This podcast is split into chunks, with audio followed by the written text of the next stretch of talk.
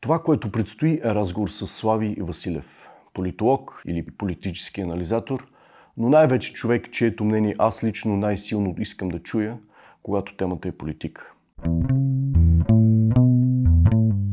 С него си говорим за българската реалност, от написването на актуалната конституция до управлението, което наблюдаваме днес.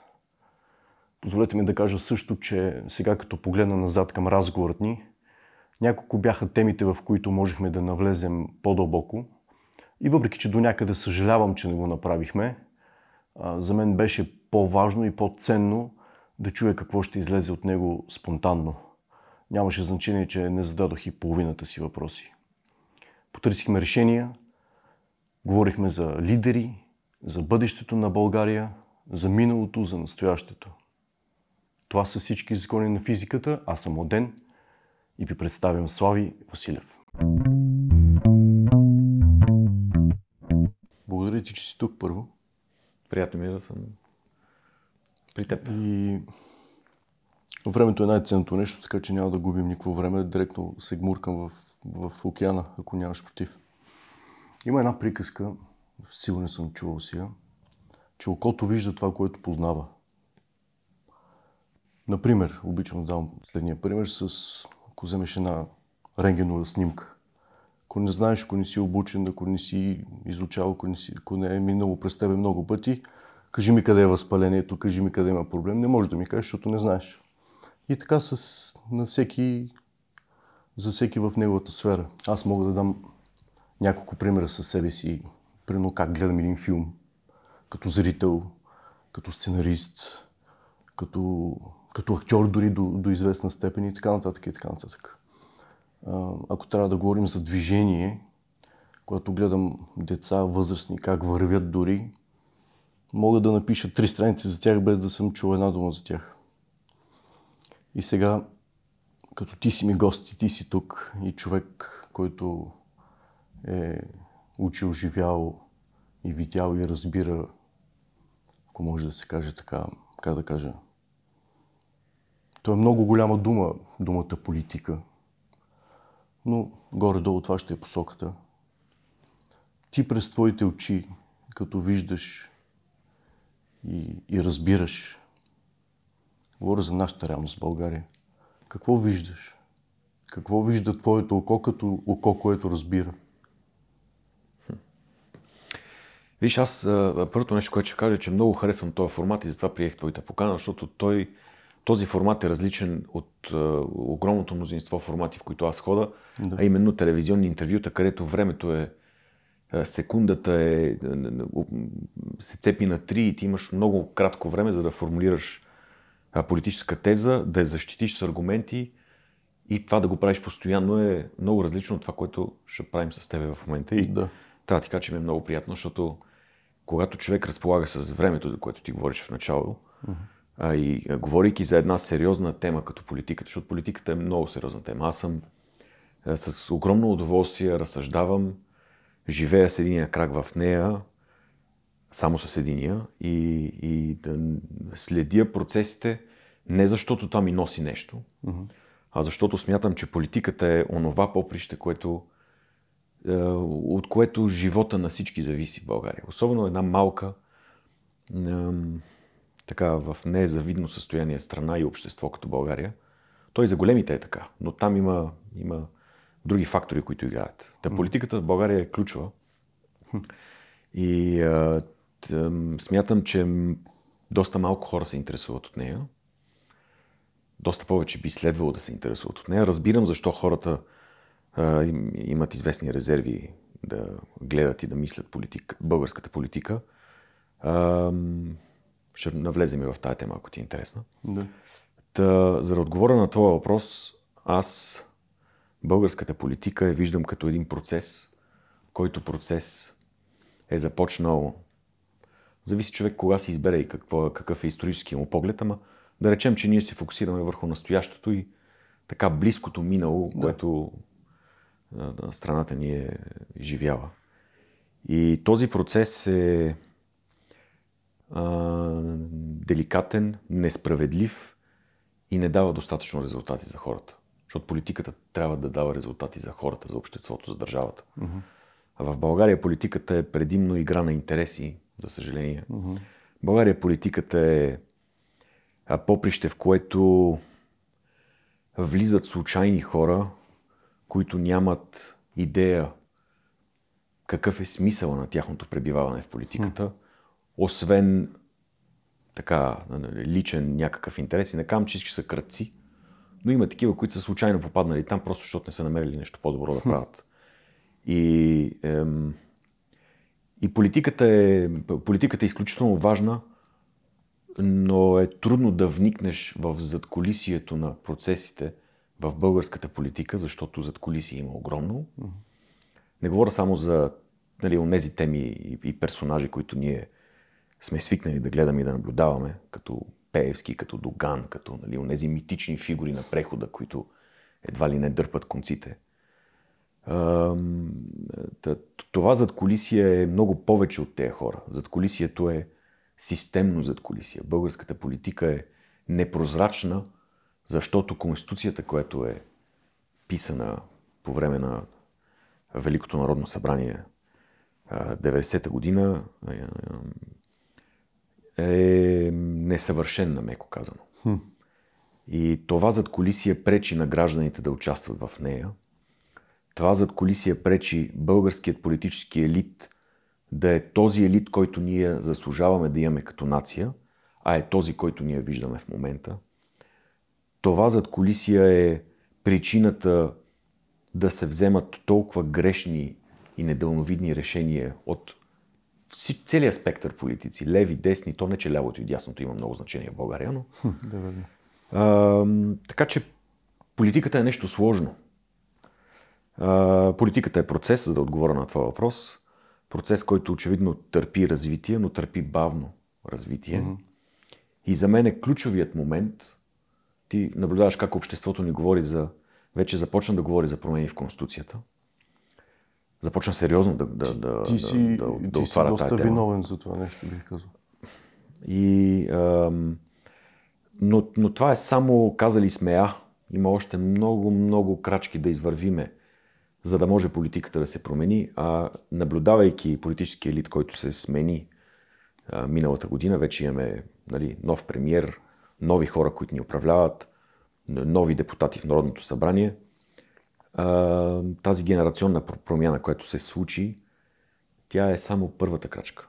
Надявам се тези хора, които са там, да съзнават колко основните, истинските причини за състоянието на нашата държава не е в хората, които ни управляват, а в системата така, каквато е измислена 90-91 в Седмото Велико Народно събрание. Но това е процес. Да. Като казваш, Седмото велико, когато е измислена, написана, създадена Конституцията, меко казано неперфектна. Разкажи ми малко повече за това, стана ми интересно. Бързали се да, да направят нещо, събрали се, смукали се от пръсти, от пръсти колкото да, да има нещо готово. И хоп, това ти е нещо, от което се ръководи държавата и всеки един човек в нея. Кога търпи промяна, кога търпи корекция, това нещо. Очевидно е много, нали, това се че да управляваш някакъв гигантски танкер в, в океана, докато завиеш 30 км ще са минали. И разбирам, че е много бавно и тегаво и разбирам, че има хора, които нито знаят, че има конституция, нито знаят, че тя може да бъде променена, нито знаят, че всичко надолу от нея зависи от нея. А всъщност там е тя е разковничето един вид. Точно така.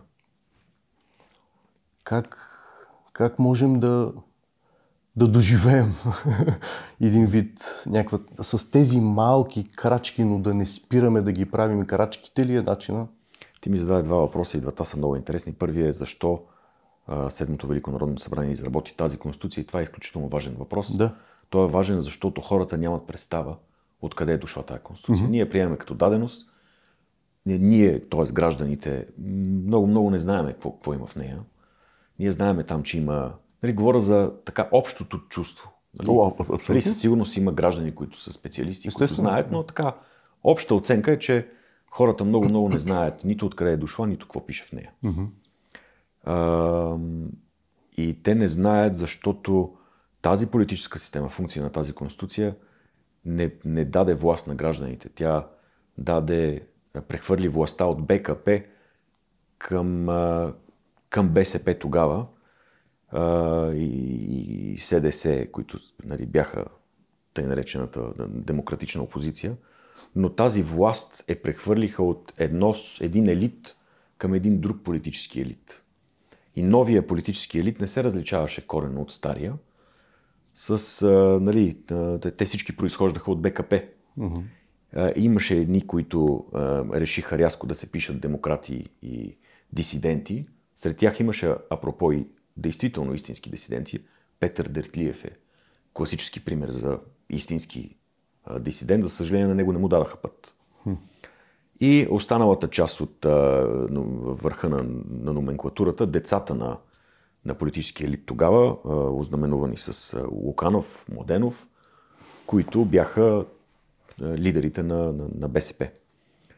И това, този нов стар политически елит изработи една политическа система, която всъщност да не прехвърли властта на хората, какъвто беше смисъл на вятъра на промяната 90-те, а се да запази властта в ръцете на политически елит под претекста, че нали, не под претекста ми с, с интелигентното об- обяснение, че ние вече сме демокрация, че българите вече свободно ще могат да гласуват кои да ги представляват, но тази представителност минаваше пак през същите хора, които управляваха и преди.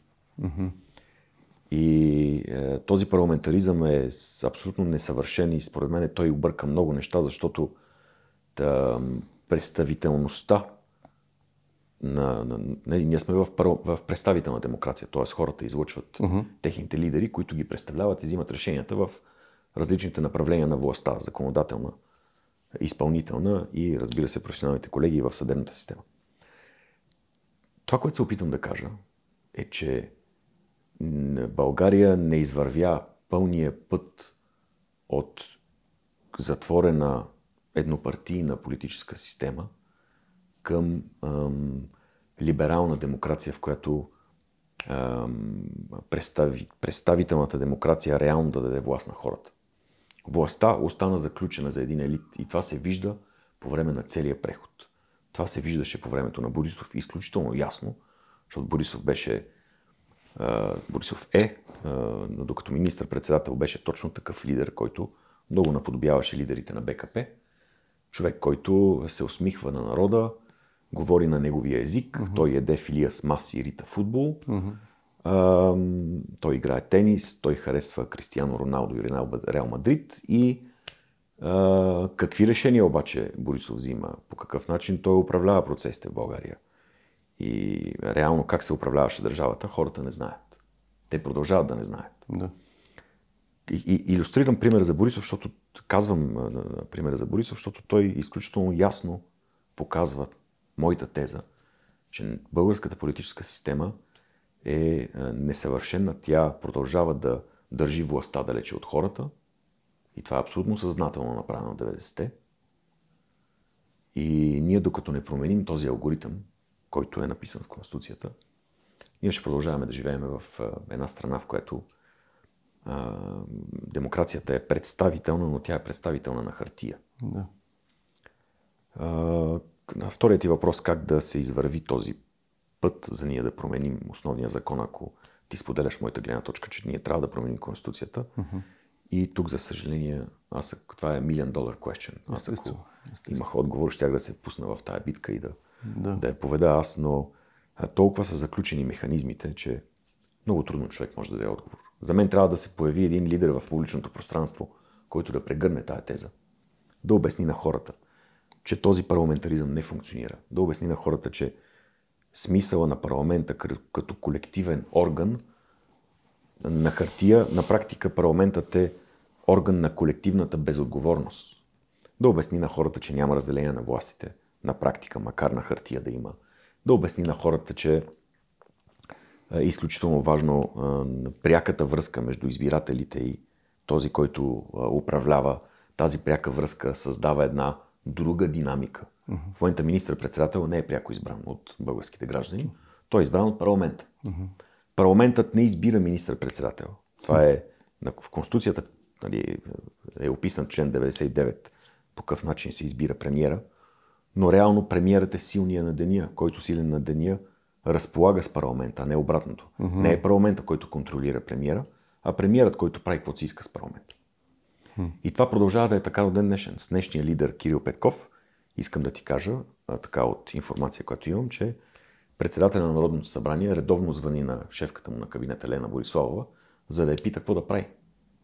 И това е реална информация. Това не е Разбирам. Е, приказки. И да. казвам ти го, защото знам и съм запознат uh-huh. за, за твоите слушатели и, и тези, които ни гледат и които се интересуват от политика, да знаят, че системата е сбъркана.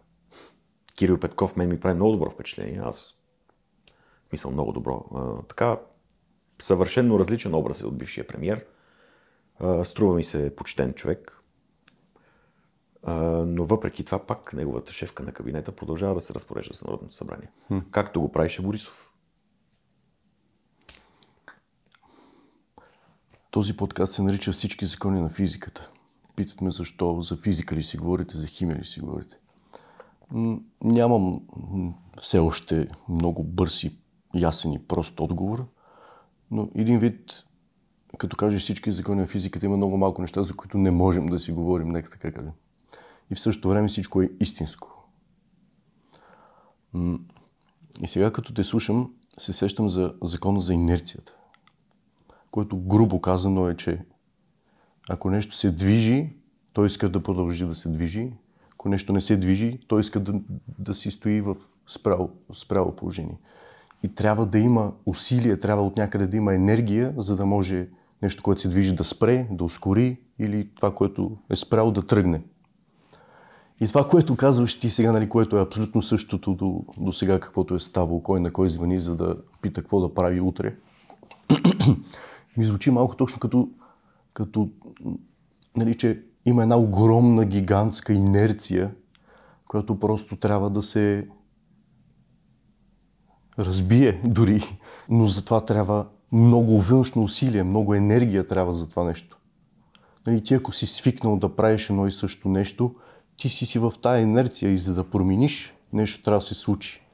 От някъде трябва да дойде сила, енергия вложена вътре, за да промениш. Аз смятам само, ако ми позволиш да, да, да, да, да вметна коментар към това, което казваш. Единственият източник на сила и енергия, ако правим паралел с закона за инерцията, mm-hmm. е а, силата на личността, силата на човешката воля, сила на човешка, силата на човешката амбиция. И затова е много важно, а, затова загаднах, че за мен единственото решение е да се появи лидер лидери не се появяват лесно. Те по презумпция са много малка част от, от хората. Mm-hmm. И аз за 32 години и тук, откакто съм се върнал от Штатите, 2008 година се върнах аз. Аз... А, а Борисов е лидер. А, той е... Има и доста отрицателни черти, но той е лидер. Той умее, знае как да ръководи процесите в негов интерес. Той не е положителен герой, uh-huh. но е лидер. Uh-huh. А, аз друг такъв персонаж, а, Иван Костов също а, беше лидер. А, Симеон не, Станишев не. А, от началото на прехода бяха абсолютна катастрофа повечето хора. Филип Димитров, Жан Виденов, това са личности, които не, не се умяха да разберат какво време живеем, какво минава в България. И а, лидери, лидери няма. Той има, но те не са в политиката. А сегашният министър-председател а, има така известна харизма, но не виждам в него лидерските качества да могат да поведат тази битка, за която си говорим. Да. За да може по закона за инерцията, ако те цитирам правилно, да това, което е спряло да може да тръгне, му трябва доста енергия. Mm-hmm. Та енергия е воля, амбиция. Yeah, човешката енергия. Човешката енергия. А в политиката тя е изключително важна. Да. Нали, какви са твоите амбиции като лидер? Ти искаш ли да се бориш за нещо? Ти знаеш ли България на къде отива? Ти знаеш ли, имаш ли собствена визия за това как България да се промени? Аз ти гарантирам, че отговор на този въпрос, ако ги вземеш 240 депутата в Народното събрание, апропо тук ми прави добро впечатление един друг, ще кажа след малко, сигурно ще очуди това, което казвам, но аз така го, го наблюдавам, той има много потенциал. Та от тези 240, огромното, огромното мнозинство, ще не ги познавам всичките, не мога да кажа всичките, mm-hmm. но там те нямат отговор на въпроса на къде да отиде България фундаментално. Mm-hmm. Ние всички повтаряме като, като общо приета мантра и истина, нали, че единственият път на България е. Нали, и, и аз не го успорвам това като твърдение. Нали, че Европейския съюз и НАТО.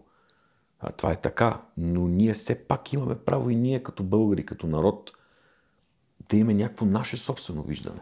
Съгласен съм. И струва ми се жалко за един народ, който претендира, че е наследник на Левски и на Ботев. Народ, който нали, 1300 години българска история и ние да не си позволяваме никаква, никакъв идеал национален отвъд Европейския съюз и НАТО, които пак казвам са добре. Аз съм за, аз съм завършил в Америка, нали, защото от време на време ме слагат, като го направя този коментар и веднага всички ми скачат, ето той е против Европейския съюз и НАТО, да, което е да. нонсенс. Да. Но струва ми се жалко и няма лидери. Да. Ето е нонсенс, защото няма къде друго да те... Да, те... да нали. но а, и, и аз вярвам, че в крайна сметка ще се появи такъв човек. Не, може една нация да продължава да вегетира, както го правим ние. С тия толкова. И то може. Да, не, не, то може, но в един момент човешкият дух някакси винаги смятам, че успява. И аз имам тази вяра, но в крайна сметка вярата е... Не знам, не че не може да те държи, но България има едно такова много интересно качество да убива вярата в теб. Mm. Аз също съм живял и учил в, в чужбина и съм се връщал два пъти всъщност, защото след като се върнах от обучението ми, пак заминах за друга държава, върнах се. Ам... И особено като млад, като си спомням, нали, тук що завършил млад, зелен, амбициозен, наивен най-вече, нали, имаш някакви представи. Къде завърши, апропо? В Германия. Okay. 2007 дойдох и станах сценарист. Съвсем различно нещо. Между другото, иска да ти кажа, че ам, в два града две неща учих. Но първото нещо, което учих, беше един американски колеж и там учих международни отношения и дипломация една година. Това, това във връзка с... М- преди малко нали, спомена човек, а, освен лидер с правна посока, който да научи да обясни на, на народа какво всъщност трябва да се случи, за да се случи това, което народа иска. Българина знаеш. За да се случи, извиня, поправям те само, за да се случи това, което е най-добро за държавата и за хората. Абсолютно, абсолютно. абсолютно. Хората не знаят какво искат. Нали? Хор... Те, не са, те не са призвани хората не знаят да знаят. Хората са призвани да последват примера, който им даде най-голяма надежда, най-голяма, най-голяма вяра и сила, че ние контролираме собствената съдба. Да. И, и такъв персонаж няма. В най-добрия случай и пак съжалявам, че те прекъснах, нали, не, не ми беше това идеята, но понеже си говорим и форматът позволява известен разговор. И, в най-добрия случай новия лидер ще се стреми ние да бъдем толкова корумпирани. Хм. Нали, това, това ли е върха на нашия национален идеал? Това ли е максимума на, на България? Да. Ние просто да не крадем един друг. Хм. Струва ми се, можем повече. Малко по-висока амбиции да имаме. Ами, то, то всичко тръгва, аз много харесвам приказката, е, рибата си мирисва от главата, то политически елит е такъв. Mm-hmm. Може ли аз разбирам, че много се крадеше по времето на Борисов и преди това? Това е така. Безобразно. Абсолютно така. Ама ти си Кирил Петков, ти сега си, хората сте припознали като новия лидер, ама кажи нещо. Да, точно за това казвам високи амбиции, нали, да... Кажи нещо друго. Да, да, нещо друго. Кажи, всички припознаваме тезата, че не трябва да се краде. Как ще го направиш така, че да не се краде?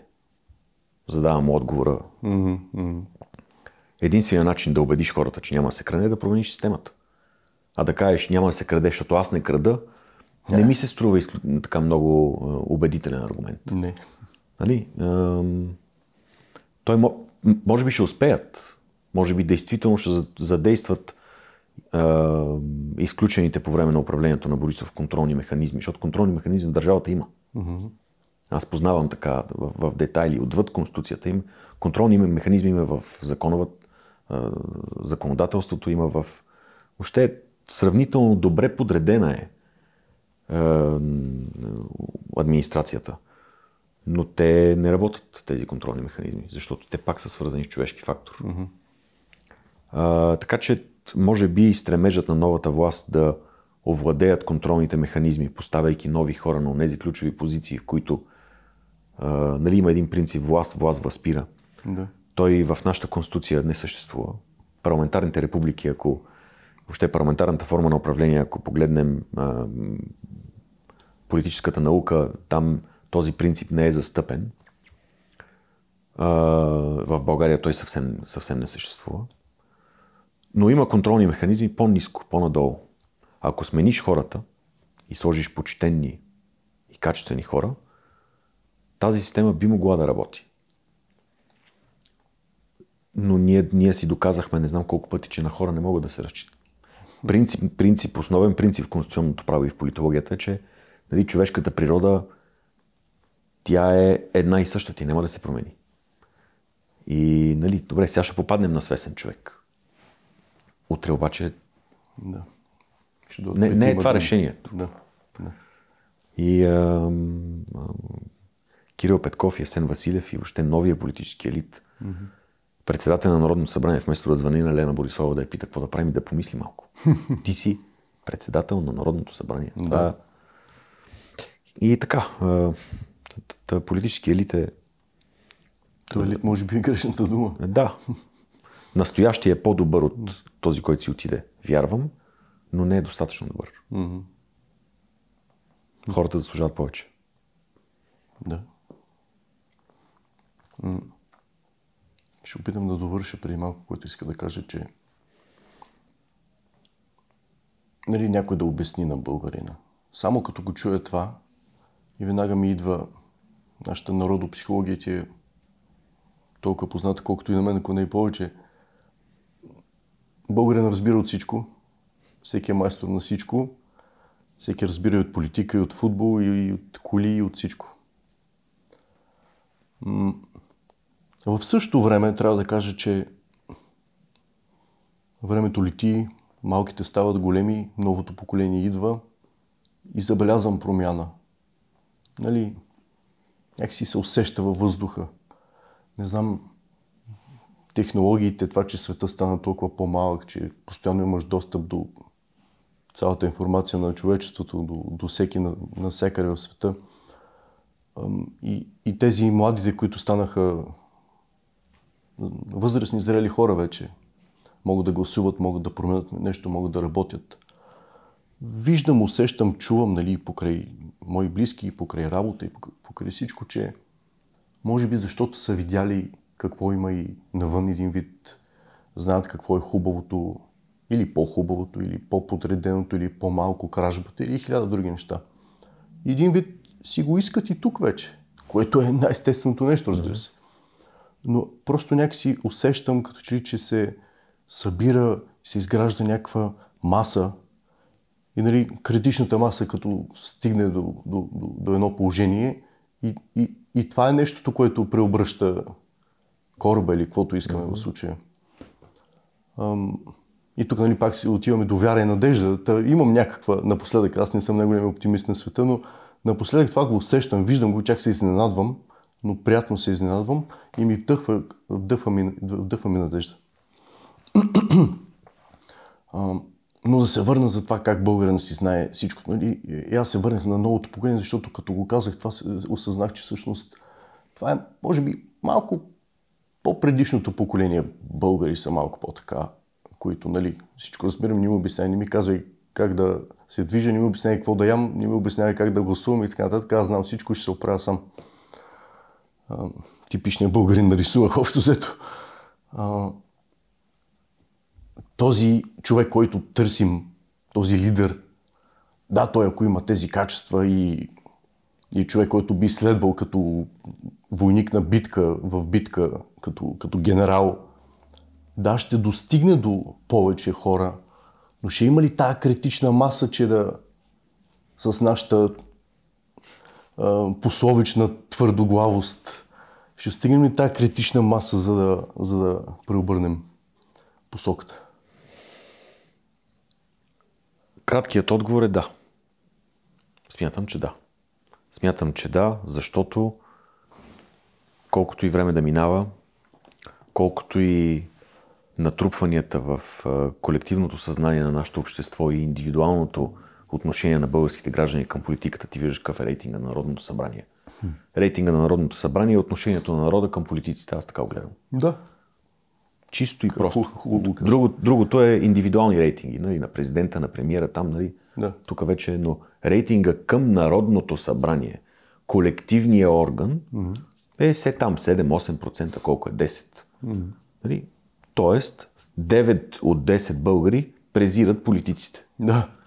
И това е съвсем основателна оценка и аз напълно подкрепям всеки един, който го чувства дълбоко в себе си, защото вижда, че нещата не върват добре. И дали най-малко. Тоест, ние не сме толкова заспали. Нали, за да отговоря на това въпрос, има ли достатъчно хора, които да повярват?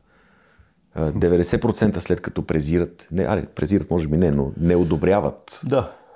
ще, ще ползвам по-мека дума, не одобряват а, сегашното състояние на политическия ни елит, значи все пак те могат да, да си създават някаква оценка, mm. да разберат това добре ли е, не е ли е добре.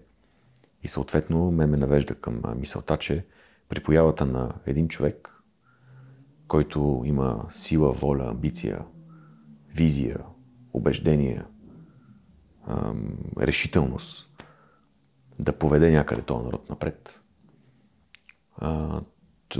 хората ще го чуят. Отежняващи обстоятелства действително са вече натрупаното прекалено дълго време отношение на, на, на, на българина, на обикновения човек към всичко колективно. Нали, индивидуализмът е черта, която е следствие на историческите събития 90-та година. Изведнъж ние бяхме задължени да бъдем едно общество, да живеем заедно, заедно да ходим на море, заедно да, да ходим на планина. Така имаше, имаше колективен живот. Той беше задължителен. Той беше задължителен не защото властта ти го налага, ами защото ти нямаш друго какво да правиш. Ам, и изведнъж вятъра на промяната, когато дойде, удари България с пълна сила и държавата се разпадна. Дойдоха едни нови, които бяха стари, които не успяха да овладеят положението. И този българин, който караше лада, който а, ходише щастливо по 3 месеца на Черно море, който не пътуваше никъде и който живееше, смятам, сравнително сносно, прилично. А, това пък ако го кажа в някой ефир национален, веднага ще ме набеда, че съм комунист. Нали? Да. Това се, за това се засмех. И, и този човек изведнъж, нали, свободата е най-великото нещо. И когато изведнъж ти се каже, че можеш да пътуваш, че светът е твой, че можеш да имаш пари, че има частна собственост, че... И а, хората взеха да търсят сами собственото си спасение. Това е а, нали, така от психологическа гледна точка гледам да обясня защо българинът е станал такъв индивидуалист и защо той мрази държавата си. А, и след като границите се отвориха, свободата ни се даде изведнъж отгоре на всички, се оказа сложно да овладееш тази свобода за повечето хора. Защото свободата не е само а, да имаш свободната воля да се движиш от А до Б. Свободата е да поемеш отговорност за себе си. И нали, тя монетата има две страни. И втората част на монетата да поемаш отговорността реално накара много хора да, да тръгнат по един път, който 30 години по-късно Ти виждаш, ние се стопихме с 2 милиона. Състоянието на, на, на въобще на, на, на по, по-ниската прослойка на, или по, по-бедните хора в България е, е трагично. Така. И, и това са хора, които никога няма, да, никога няма да разберат какво се случи. Тя мизерията ги е до такава степен ги е натиснала, до такава степен хората са отвратили, до такава степен хората не, не обръщат внимание на политиката и не търсят решение, не вярват, че оттам ще дойде някакво решение, че а, нали, казвам всичкото това, защото ти казах, че има отежняващи обстоятелства. Да, да. А, и, и отношението на, на, на една част от нашето общество към публичните процеси е почти загубено. Те биха обърнали внимание на, на някаква промяна, ако тя наистина е промяна, едва когато промяната се покаже пред екрана. Да. До тогава хората са пас. Не благодаря. И абсолютно ги разбирам. Аз не, не, не ги опреквам. Хората никога не са, ако ти си демократ по убеждение, ако ти имаш способността да вникнеш, да разбереш, да анализираш, ти никога няма да кажеш, че хората са виновни. Хм. Виновен е елита, да. който не успя да, да овладее положението. Който не е елитен. И който, да. А, така че аз се надявам тази генерационна промяна, за която ти говориш, което ми каза, че така виждаш, аз също виждам, нали? Тя настъпва. Виждаш ли го наистина? Усещаш ли го? Еми, виж Народното събрание. И то отскоро, от виж, много виж, скоро. Виж Народното събрание. Да. Виж, а, а, виж а, твои приятели, сигурен съм, имаш такива, които вече живеят добре, млади хора, а, имат добри професии, а, има предприемчиви млади хора, има въпросния IT сектор, който така позволява на голяма част от, от младите хора, онези, които ние виждаме като mm-hmm. генерационна промяна, те да живеят доста прилично. Mm-hmm. и това някъде там и на мен ми вдъхва надежда. Да. Но до каква степен те са достатъчно, достатъчна критична маса, за да може от тях да излезне решение. Аз малко се съмнявам, защото все пак това са малко на брой хора на фона на mm-hmm. всички останали. Аз като нали, като а, анализатор, съзнавам колко много хора има, които са в тъмнината. Хм. Те мнозинството ги няма. Те, повечето. Ти като отидеш по, по, по, по ако отидеш в един областен град, голям областен град, като Плевен, хм. няма никой. Искам да ти кажа, че положението е, нали? Тоест, IT-тата, които ги виждаме тук по жълтите павета, ето си отварят лаптопа и Нали, и ти ги гледаш навсякъде тук по жълтите павеци и кажеш, и тя България, виж колко е Да. добре, ама не отиди в Плевен. Да. И нали, съжалявам, че цитирам града, ако някой оттам ни гледа. Аз го цитирам не с лошо ми, защото економическата действителност на този град не е добра. Плевен не е добре управляван град. Нали, има други градове, като Бургас, примерно, като, а, като Шумен, например. Наскоро ми казах Шумен колко така добре, добре се развивал. Но на, мисълта ми е, че има места в България, които са изоставени. Тук цитирам само областни градове. Ако отидеш в по-малките населени места, То е тъжно. нали, там вече картината е пократителна. А хората са там. Да. Нали, хората да. не са само в София по жълтите Да. И аз като коментатор и така като някакъв обществен анализатор съм длъжен, когато нали, се опитвам да осмисля дадена ситуация, винаги да взема предвид отношението на мнозинството. Ти, аз като коментатор съм длъжен да го правя. Аз го правя, защото вярвам, че силата е в хората. Но хората не са тук в жълтите павета. И затова промяната е много, много сложно нещо. И ти да поведеш един народ, който е така както е сега, не искам да п- ползвам епитети, много трудна работа. Трябва много, много воля да имаш и много да знаеш на къде да отидеш. Да не говорим, че ако въобще засегнем темата, какви са възможните пътища на България, там става още по-сложно. Защото България вече е заключена. Тя е загубила своя суверенитет. България не е суверенна държава. Това го казвам с цялата отговорност на всичко това, което съм чел, правил, струвал. България е суверенна държава на хартия.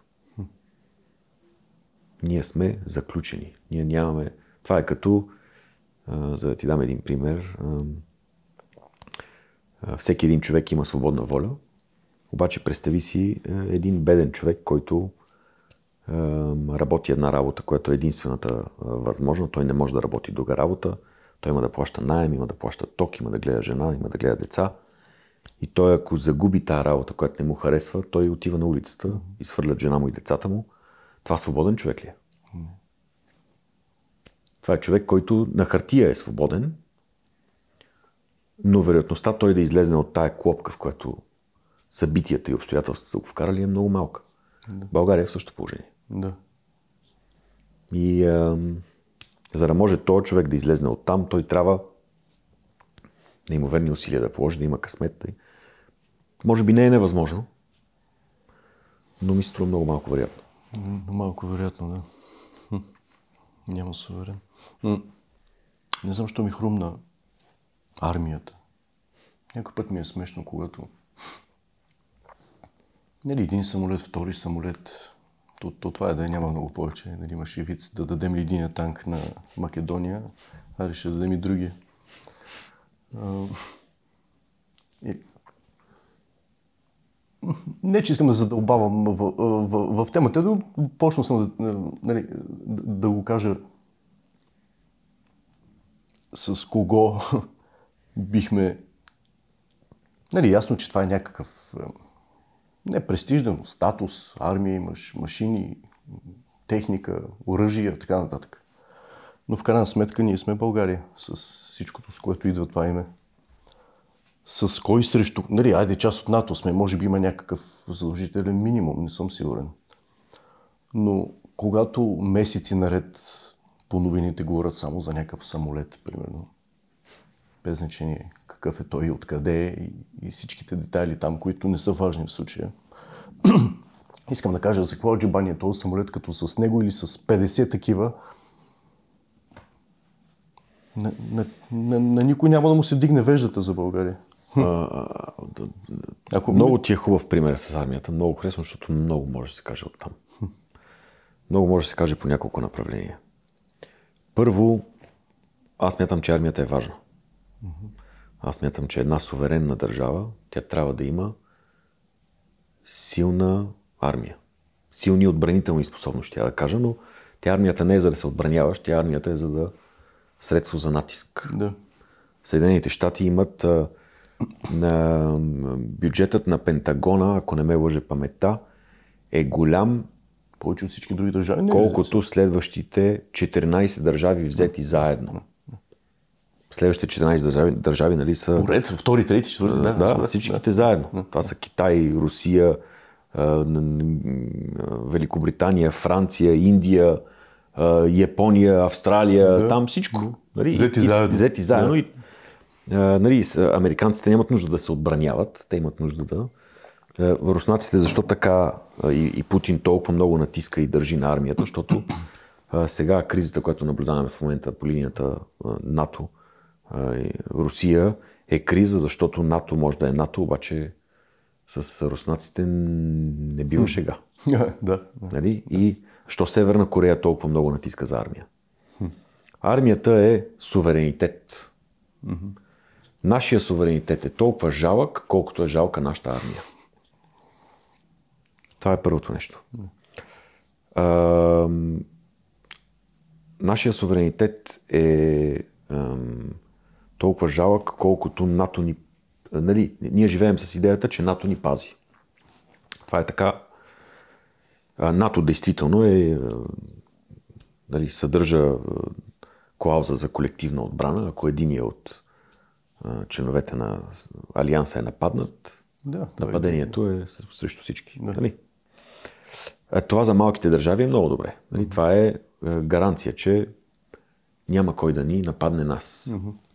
Но задай си въпроса, откъде би могла да дойде, тук вече навлизам малко в полето на геополитиката, не знам дали ти е интересна тая тема, но откъде би могла да дойде опасност за България?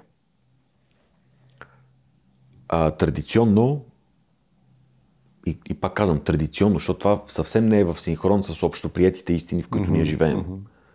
Mm-hmm. А, традиционно а, Турция е основно Да, тази посока. а, опасност. Цялата отбранителна способност на българската държава преди 89-та година, когато имаше армия, сериозна армия, беше о- отбрана насочена срещу Турция. Турция е била най-голямата заплаха. Турция е член, на НАТО. Къде, какво става, ако нещо изведнъж се случи, не дай си Боже, Да. С а, етническото младсинство, което се припознава с Ердоган, примерно. Е, Те не се припознават, защото нашите не, не го харесват Ердоган, но така турчеят, Да, нали, мислят да, се за да, турци. Да. Какво става? Какво става, ако утре Ердоган полудее? Нали, задавам само такива. Това са въпроси, които нали, м, днешния политически елит ще каже, това е несъстоятелно. Ня- Няма нужда да мислим за такива работи, защото. Нали. И то действително, но това е, аз, това е дъвка така да, да, Да. за мозъка. Да, да, да.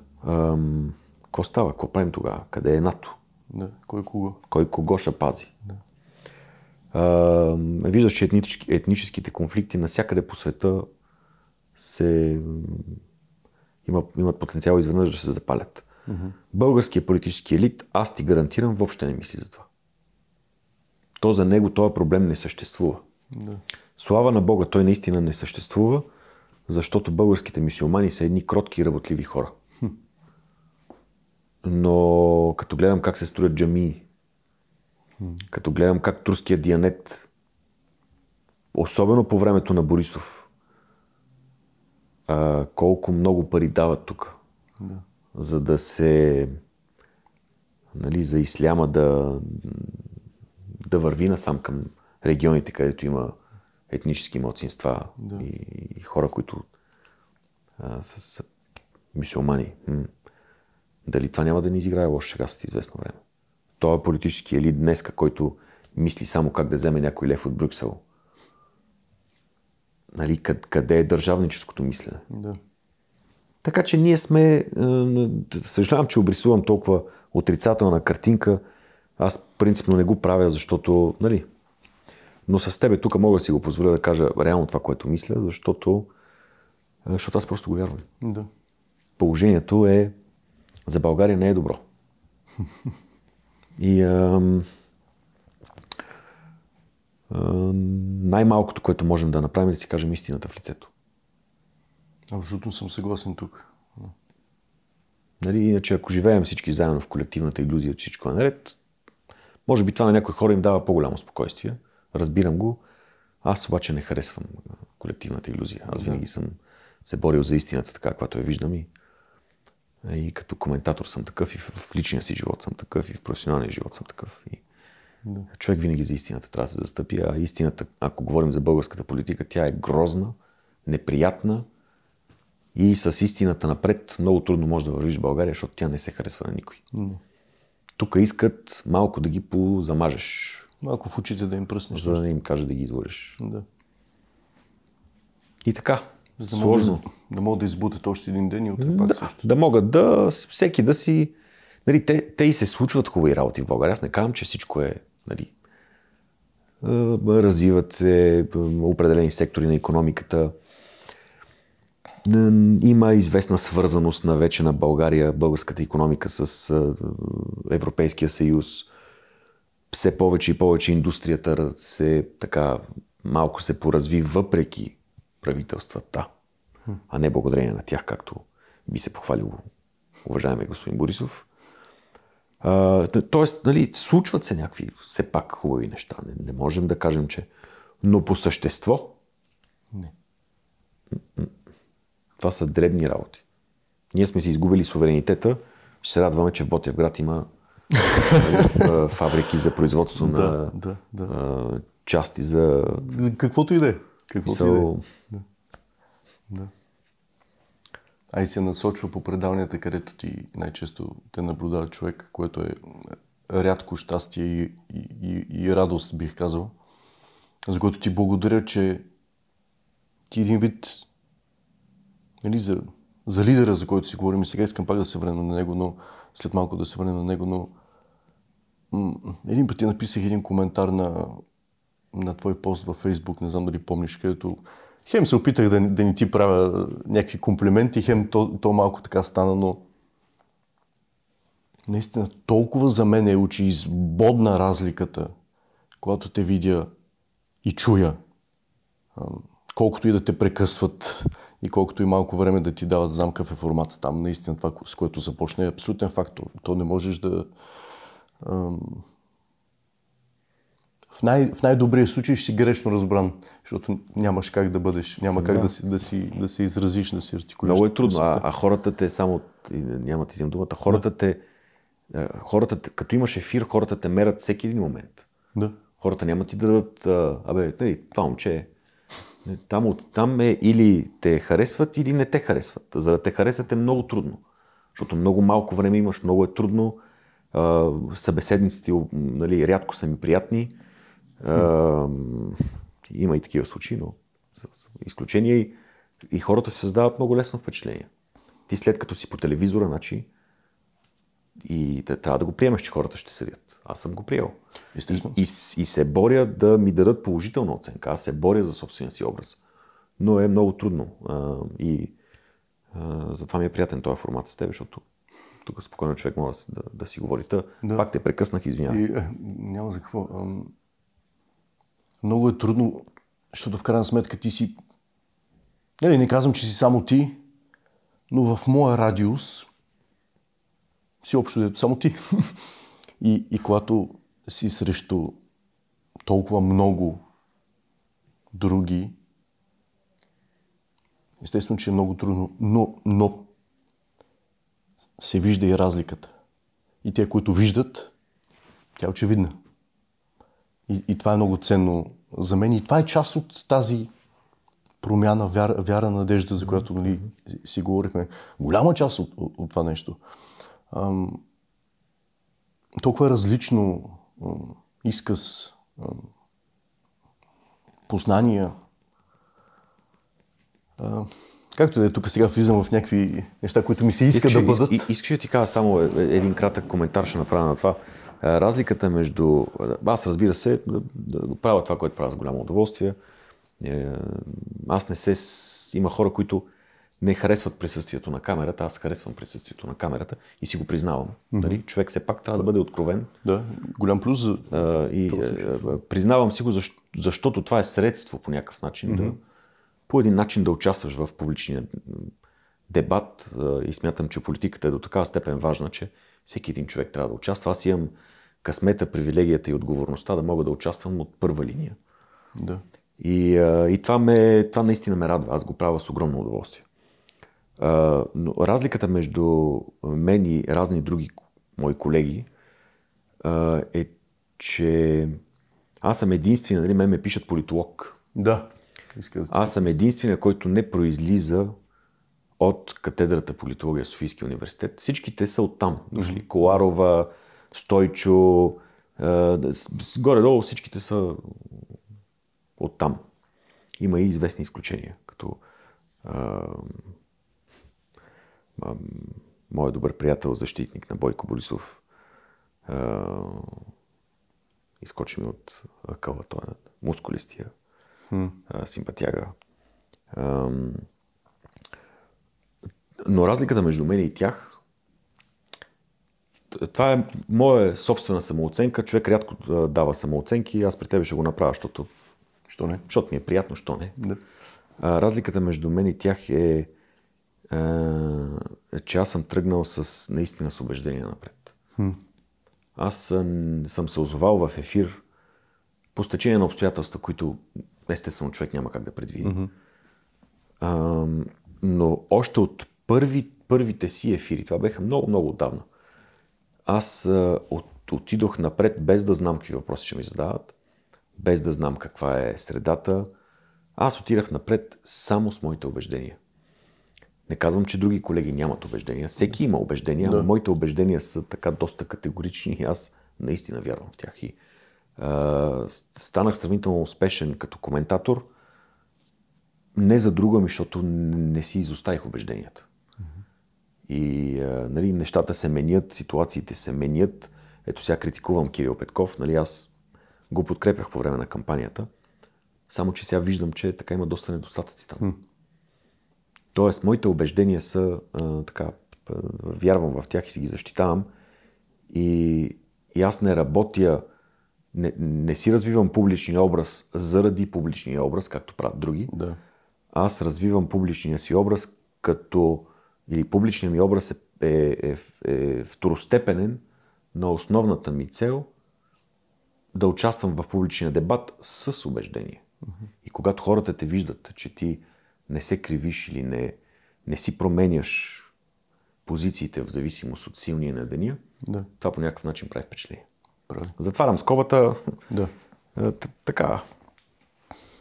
Да се върнем на лидера. Нашият президент, колко близко е до такъв лидер?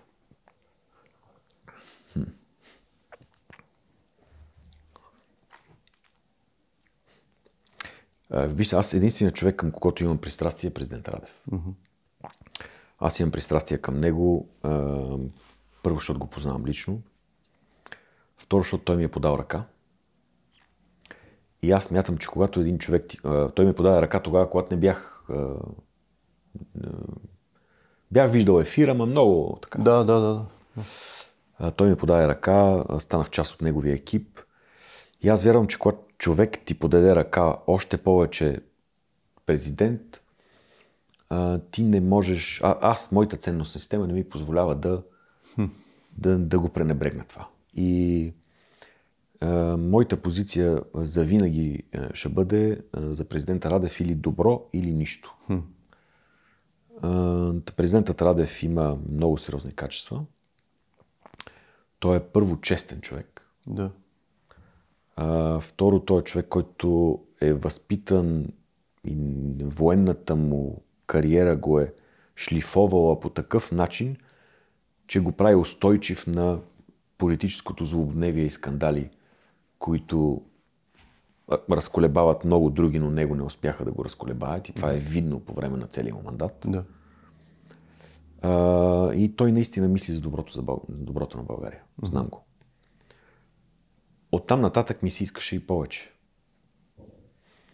Но в крайна сметка толкова е сложно това, което той направи. Толкова е трудно. Те, знаеш колко е трудно целият ти мандат да е белязан с обстоятелството, че ти нямаш никакви властови ресурси да направиш каквото и да е било и ти въпреки това да победиш Борисов. Хм, това звучи монументална задача. А, така че той има много качества. Да. Ам, И така, така ще отговоря. Трябва да кажа, че последният дебат телевизионен негов срещу Герджиков. Герджиков, извиня, забравях името. То това е малко американски тип нали, шоу, един срещу друг. И аз много повече съм гледал американски политически да. дебати, отколкото български, не знам колко е имало преди това. Точно в такъв формат, в който беше този въпросния последния. И гледах го и все едно, че гледах любимия ми отбор как печели. Но не го казвам, защото той ми е любимия президент или... Не казвам и, че не е, и че не е, но изненада ме много приятно, защото Герджиков е абсолютно интелигентен човек. Нали, Не, не е някой срещу да. когото лесно можеш да се изправиш. И той може би с това самочувствие влезе в дебата, но аз трябва да кажа, че той беше просто така победен от, от нашия президент, че то беше приятно за гледане само за, да видиш тази победа. Ам, присъствието, фи, физическата му стойка, mm-hmm. Което гигантско значение има. Ти излъчваш много с, по начина по който ти изразяваш много с тялото си. Ам, то беше просто категорична победа. Ам, и беше най-приятното политическо нещо, което съм гледал в, в България, ако, ако, ако мога така да кажа, ако има такова нещо. Ам, един вид бях, бях горд, че този човек ще, защото за мен беше очевидно, че след, след това нещо ще стане президент. И, и бях горд, че този човек ще ми стане, ще бъде президент на държавата, в която живее. А, това, което казваш, нали, ти си президент в държава, която не е президентска република и хем имаш табелката президент, нали, защото ти да си президент на барничалницата, ти си президент, нали, има една тежест. Нали, ти си президента в същото време, то не ръцете си ти вързани, ами ти, ти, ти не можеш да стигнеш до джойстика изобщо. Това наистина не мога да си представя какво, какво представлява. Много е трудно.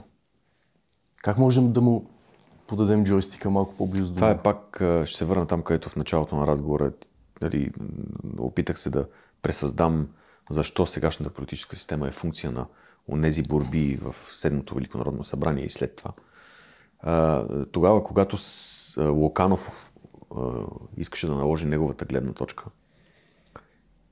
неговата философия беше много проста всъщност.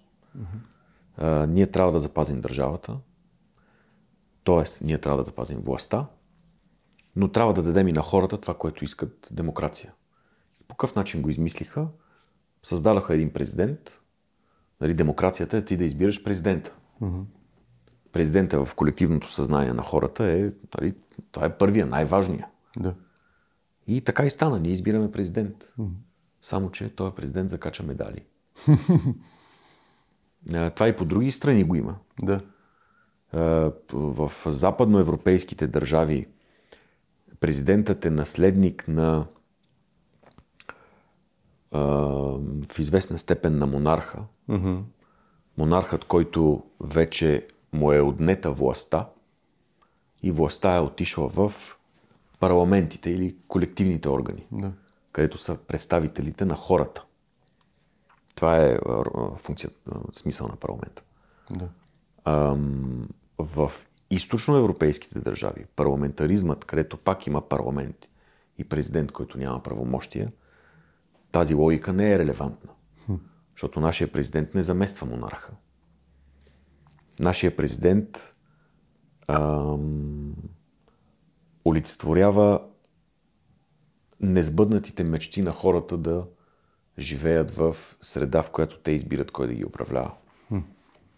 Тоест, нашия президент, по смисъл на Конституцията, е една врътка на Луканов и компания, които гледаха да запазят властта в тях, т.е. в министър-председателя, да. който е избран от теоретично Народното събрание, но всъщност Народното събрание си е абсолютен партиен дом, където политическите лидери на тези 3-4 формации, които съставляват коалицията, ръководят зад колисно всичко. Mm-hmm.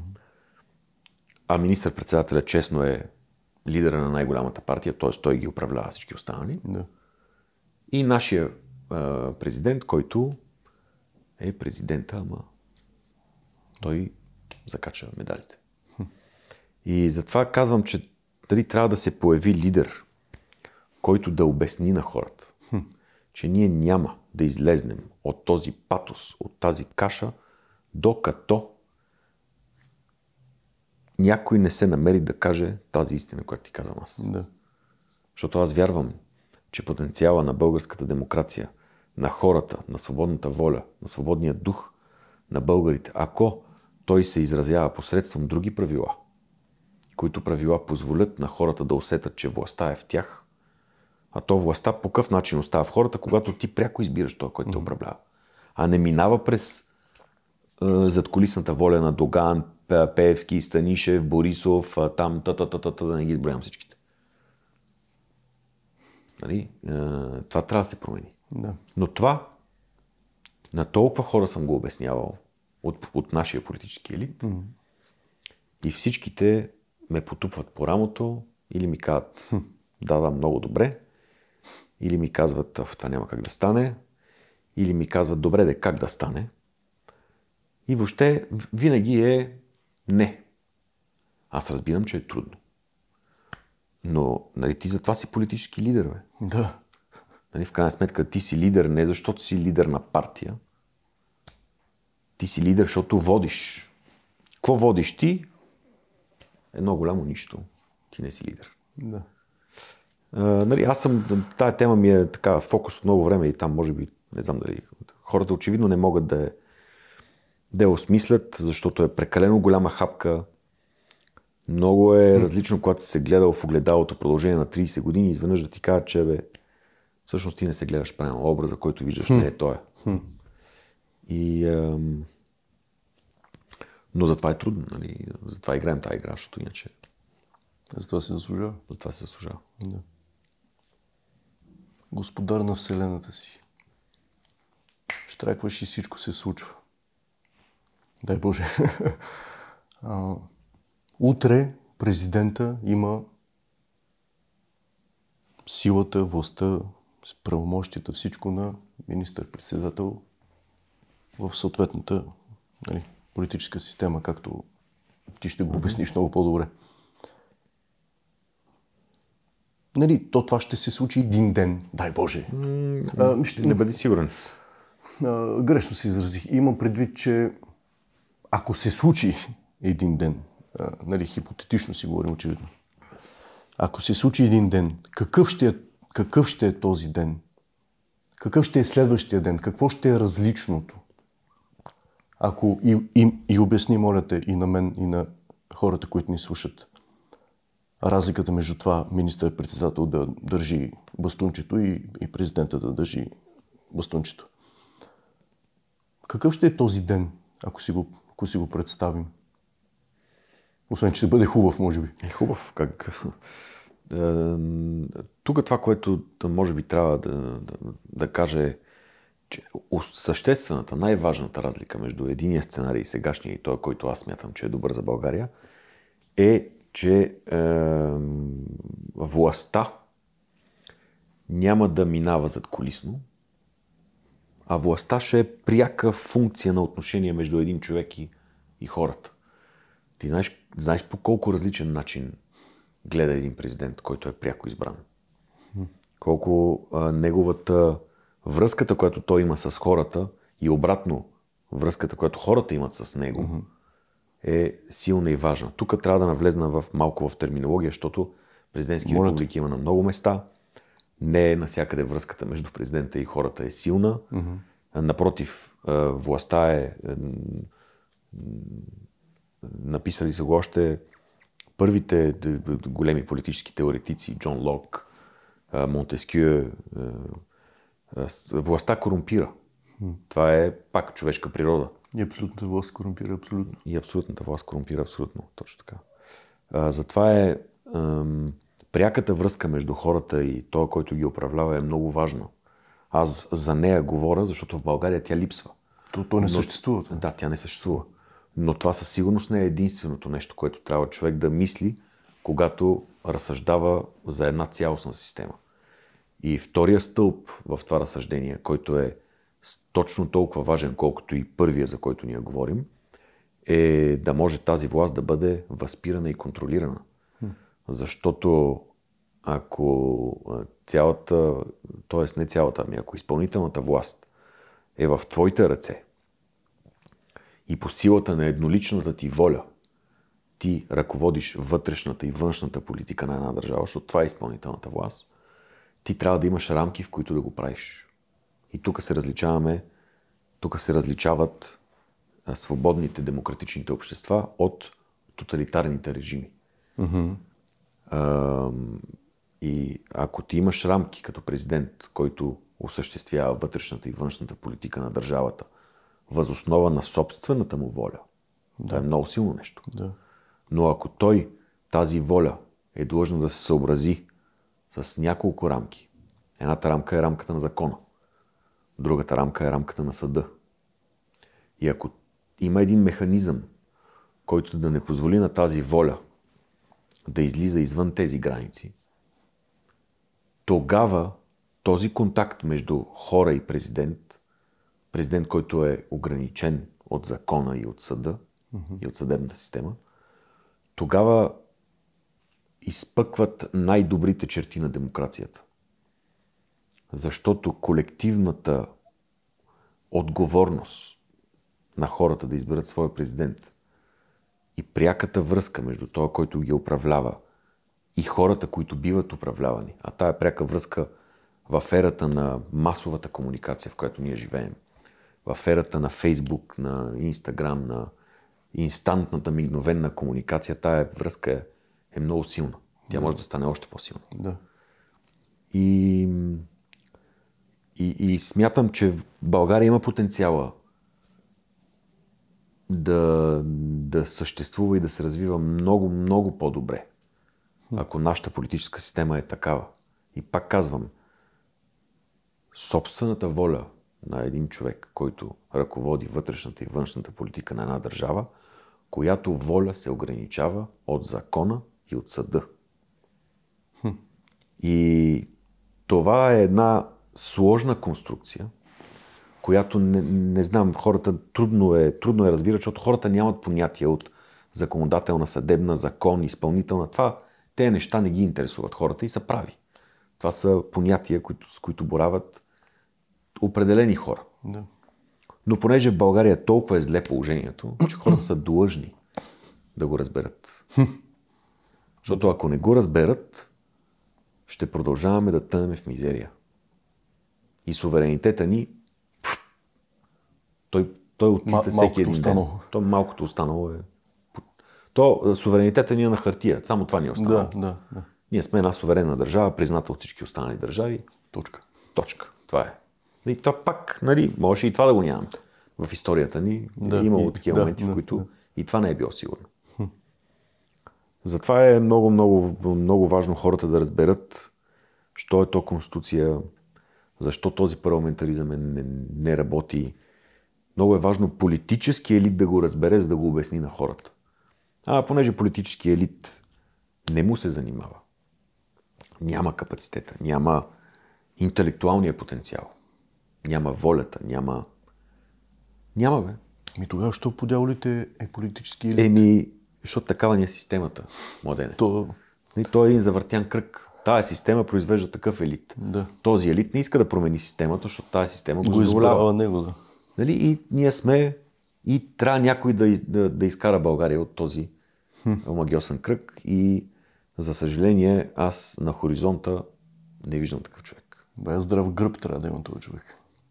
Той човек трябва да е да има много неща. Да. Като говориш така за, за България, знаеш ли как си я визуализирам? Като едно дете. Защото детето какво е освен младо, в смисъл, да кажем, тинейджър, айде.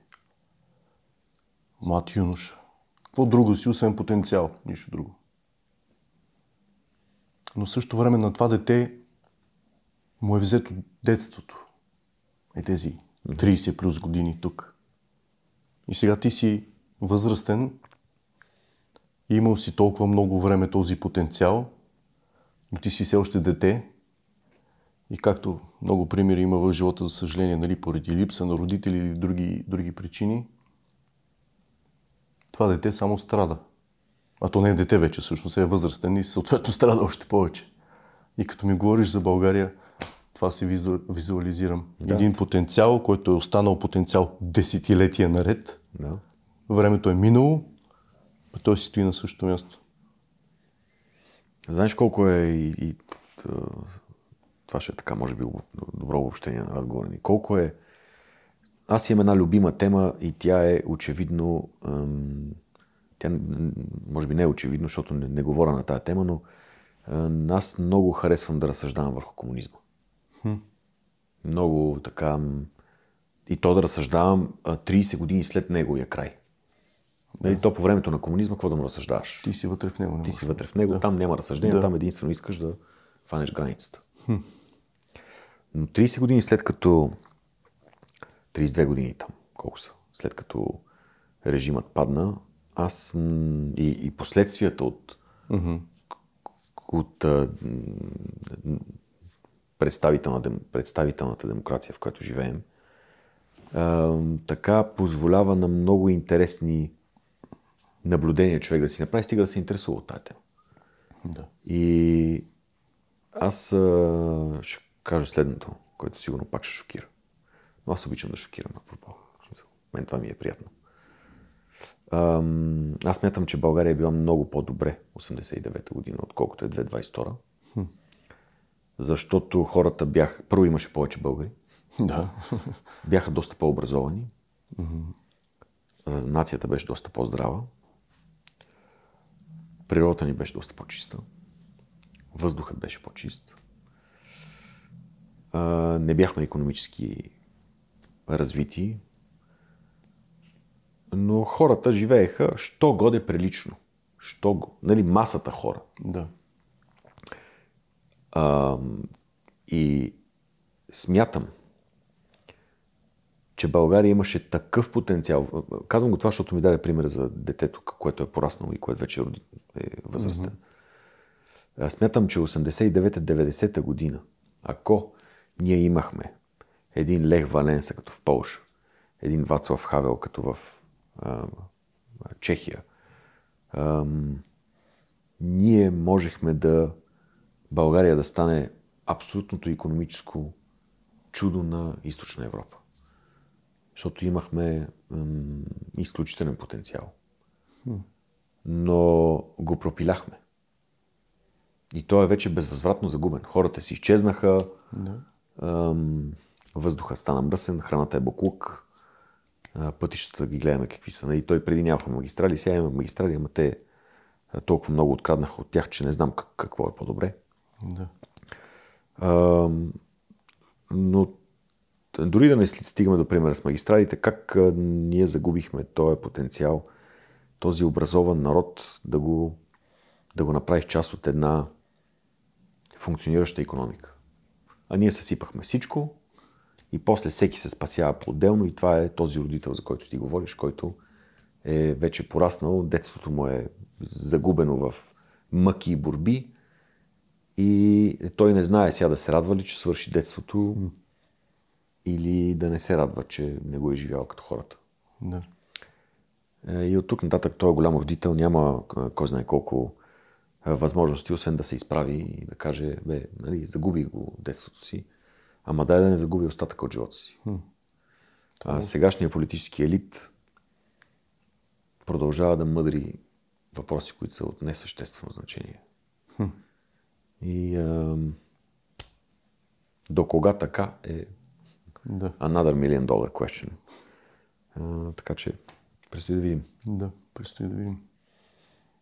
То наистина би трябвало, трябва да е толкова драстична, толкова нова и различна промяната и това човека с визията, с лидера, за който си говорим, то ще е шок. Зависи как е поднесено. Малко адвокат на дявол ще играе. Пак типичният българин, аз знам всичко, разбирам от всичко. Аз като бях на твоята възраст, знаеш какво правих? Чувал си и силно безброй пъти тези неща. М- ти си мисли, че една година по-възрастен от мен. В крайна сметка, реално много ние, като от наш опит, не сме видяли много от въпросите години преди 89-та. Въпросът, който ми идва от този българин, който аз го казвам с някаква негативна конотация българин, не, не ми е това целта, де, но говорим за този специалния трудно, на който трудно му се променя мнението и виждането за каквото и да е. Защото той си знае най-добре. Ма той има причина да е такъв. Виж? Има, има. И човек, ако вникне в тези причини, ще разбере, че всъщност пак има, има обяснение за това, що българинът е именно българин, ако трябва да го mm-hmm. ползваме като. Защото като трябва да мислиш за какво ще сложиш на масата и как ще и се караш деня, не можеш да мислиш за друго. не ли? само това, ми като сте лъгали, като дори да не, да, да не ти е проблема какво ще сложиш на масата. Те пак те лъжат нон-стоп. Ти, ти живееш чувството, че А защо го приемаме това? Защо сме малко, малко овце? Абе, не сме много овце да ти кажа, но Т, що го приемаме? Е, сложен въпрос, на който аз давам отговора така. Смятам, че една... Това съм го чувал от Антон Дончев, апропо. Най-големият ни жив съвременен автор. Той казва, че ем, всяка една нация има генетични генетични заложби, които заложби и, и което генетично нат- натрупване на времето го, го моделира този човек. Mm-hmm. Българинът е различен, защото неговата история е различна. Да. Това медицински не е доказано твърдение. Но ако погледнеш всичко това, което се случва и ако погледнеш българинът като такъв, какъвто ти го обясняваш, някъде там има повече от логика. Българинът търпи, защото българинът е поколения назад. Да, търпял. Е търпял. И ако българинът не е търпял, може би нямало да го има. Инерцията. И нали, това е това е малко като, е, тук пак ще кажа един такъв, нали, като какво, ти е отношение, какво, е, какво би трябвало да бъде на България отношението към Сталин. Хм. Повечето хора, ако ги питаш на улицата, диктатор, така, така, да. Обаче ако не беше Сталин, хм. уважаеми дами и господа, 45-та година да каже България не се пипа. Да. България просто нямаше да има. И сега ти какво предпочиташ? Да гледаш Сталин като диктатор или да погледнеш историческата истина, касаеща те тебе, българин, че Сталин те, те е спасил. Защото след края на Втората световна война, там консенсуса на Запад е Чао. Чао, разчупваме, нямаме. Mm.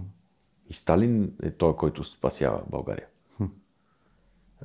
Е, така че, нали, сложно е много натрупване има в българина, за да го обясниш защо е такъв. Аз вярвам, че той има пълните основания да бъде такъв. И лидера, за да се върнем на него, е този, който ще трябва да се умее да съчетае възможното с възможното, т.е. българина такъв какъвто е, с а, неговите амбиции. Трудно. Но. Ето, точно от трудни времена излизат силни образи. Нали така?